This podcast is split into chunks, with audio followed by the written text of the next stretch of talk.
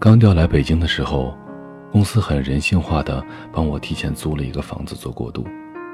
房子在丰台的一个老社区里，我提着大包小包的行李，穿过嘈杂的菜市场，又进入一条长长的巷子，才总算找到了小区。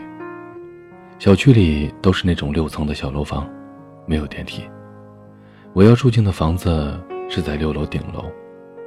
我把行李放在单元门口，准备一件一件往上搬的时候，我听到身后传来了一个姑娘清脆的声音：“需要我帮你吗？”我回头，有点不知所措。你住几楼啊？姑娘继续问。六零二，呀，你也住六零二，咱们还是室友呢。于是，我就这样遇见了晴子，我在北京的第一个朋友。晴子是个标准的南方姑娘，娇小的身材和清秀的脸庞，说起话来就像是在唱歌。我们住的房间是一个三护室，我的房间正好就在晴子的隔壁。晴子平时都是一个人住，周末她的男朋友才过来一次。晴子的男朋友在北京的一所理工大学读研三，和晴子是一个地方的人。晴子也是因为他才从家乡来到了北京。男生叫陈生，戴着一副黑框眼镜。有着理工生普遍的木讷，不爱说话。每周来的时候，也只是待在房间里面上网打游戏。这个时候，晴子就会穿上围裙，在厨房里忙上忙下的做饭。晴子平时其实是不做饭的，但一到周末就会变着花样的做上一桌好吃的，给陈生改善生活。偶尔，他也邀我一起，但我不想打扰他们的二人世界。所以一直没能尝上过晴子的手艺。只是每次饭后在厨房里洗碗收拾的还是晴子，陈生依旧坐在电脑前，沉浸在他的网游世界里。有时候我也会忍不住问，为什么不让陈生来帮忙？晴子总是会说，他平时都在学习，难得让他放松一下。可你平时也要工作啊。这句话，我想说。却始终没有说出口。我明白，或许这就是他们的相处方式。我一个外人，又有什么理由好插手呢？二零一二年十二月二十一日，我想很多人都对这个日子不会陌生。远古智慧的玛雅人预言，黑夜在这一天来临之后，黎明将永远不会来临。新闻上还报道，早有人卖了房。背着背包，开着车，去环游世界了。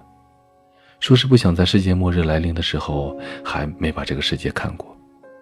而我没有房子可卖，也没有车子可开，只有老老实实的待在公司赶报告，到了很晚才回到家里。进门看见晴子的房间灯亮着，门开着，晴子坐在一桌菜面前发呆。怎么了？我在门口象征性的敲了敲，晴子回过神来，对我勉强的笑一笑。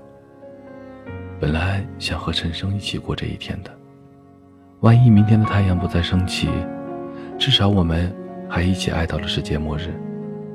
万一明天太阳照常升起，还有我和他一起面对新的世界。可是，晴子低头看了桌上的饭菜，一口未动的饭菜。竟有一种人走茶凉的画面感。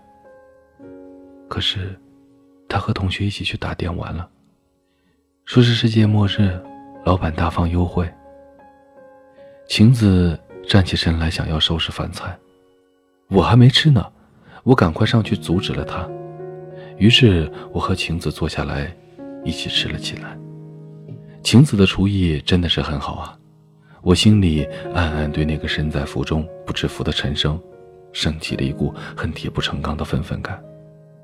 陈生还有半年就毕业了，你们有没有什么打算？我问。我想和陈生一起回家乡去，我父母可以给陈生介绍一个好点的工作，这样我们不出三年就能建立属于自己的家庭。但是如果在北京，我真的不敢想。那陈生愿意回去吗？我不知道，不过，还是尊重他的意见吧。他是一个自尊心极强的人。他以前就是这个样子吗？晴子知道我所指的是什么。他一直就像个孩子。以前我们都在上学还好，可现在，总归还是两个人一起过日子的。可能他还没有进入状态吧。我知道，晴子说这些，其实是在给自己找一个原谅陈生的理由。我们一直聊到深夜，另外一间房里的大叔已经响起了婚后的大喊声。我帮晴子收拾完饭菜，回到自己的房间准备睡觉。你觉得明天会天亮吗？晴子站在门口突然问我。会的。世界没有那么脆弱，我说。太阳照常升起来了，陈生拖着打了一晚上电玩、疲惫不堪的身体来了，倒在晴子的床上呼呼大睡。沉闷的冬天在平凡的一天又一天里就这样度过了。春天如期而来，晴子的心情也如雪融后的天气，渐渐的好了起来，因为春天是晴子的生日。我问晴子想要什么样的生日礼物，晴子咬着嘴巴说：“我想和陈生一起去一次海洋公园。”可是陈生说：“去海洋公园两个人门票加在一起要三百多，太不值了。”晴子很喜欢海豚，她想去海洋公园也是因为想去看海豚表演。我想，如果嫌贵，但一份花心思的礼物总花不了多少钱吧。可陈生啊，陈生，他居然把晴子的生日也给忘掉了。那天晚上，晴子一个人趴在床上哭，身旁的手机一闪一闪的，短信一条一条弹出来，都是陈生的道歉。晚上，我躺在床上，听见晴子在打电话：“陈生，等你毕业，我们一起回家乡去吧。”陈生，你到现在都还没有找到合适的工作，还有。你马上就要毕业了，你这样在北京怎么生活？陈生，我不是怕跟你在北京吃苦。陈生，你至少得让我觉得我们是有未来的吧。陈生，今天是我的生日。陈生，我们分手吧。晴子和陈生分手后就离开了北京，我去车站送他，拥挤的火车站里。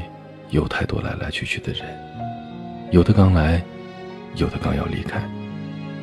我看见他小小的个子拖着一个巨大的拉杆箱，眼睛红肿。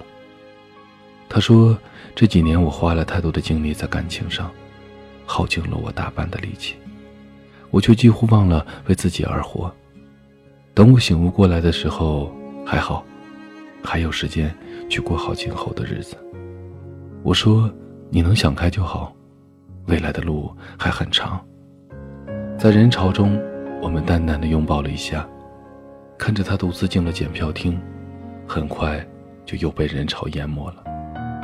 想起他手上的那只巨大的拉杆箱，他拖着它来，又拖着它离开，还是一无所有的样子。除了那些流动的人，光阴。在这个永远人潮涌动的车站，仿佛是停滞的。直到最后，陈深都还固执地以为晴子不愿意和他在北京吃苦。很多男人都说现在的姑娘太现实，而没有反思过，他是否对得起人家姑娘柴米油盐跟你过日子的心。韩寒说，听过很多道理，却依然过不好自己的生活。我说，吃过很多苦，却依然得不到想要的幸福。那何必执迷不悟呢？在付出换不来好的结果之时，挣扎都是无用的，还不如好好的去爱自己，去把精力用在你想过的生活上。明知前方凄苦无路，还有一条黑走到底，证明自己有多执着的那不是好姑娘，是傻姑娘。我在心里祝福晴子能找到那个愿意跟她一起做饭，舍得带她去海洋公园。看海豚的人。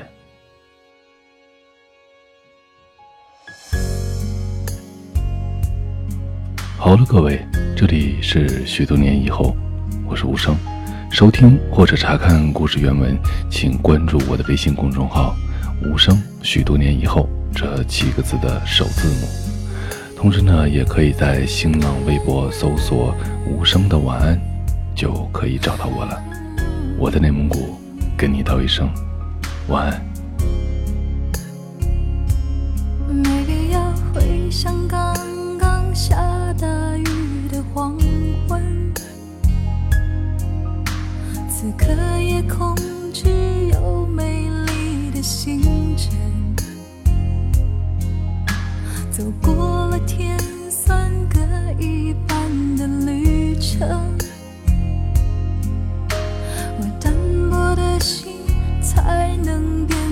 风声。心会累，爱会冷，这是感情必经的过程。只是有人就放弃，也有人愿意再等，等一个发现，等一个感动，让爱在沸腾。就算很在乎自尊，我们依赖彼此，不得不承认，放弃自由，喜欢两个人，绑住。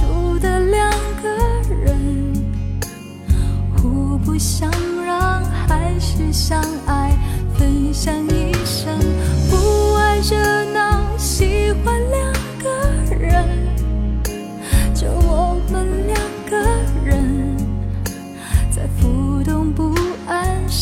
界里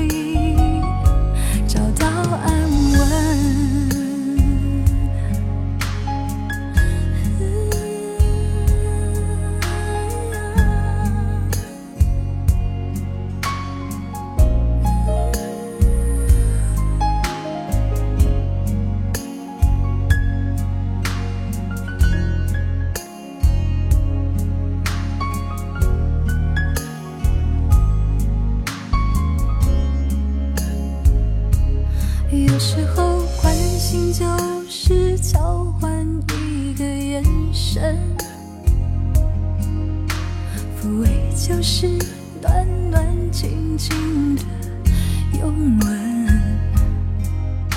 疼爱是不讲理也让我气愤，体贴是偶尔准你不像情人。心会累，爱会冷，这是感情必经的过。是有人就放弃，也有人愿意再等。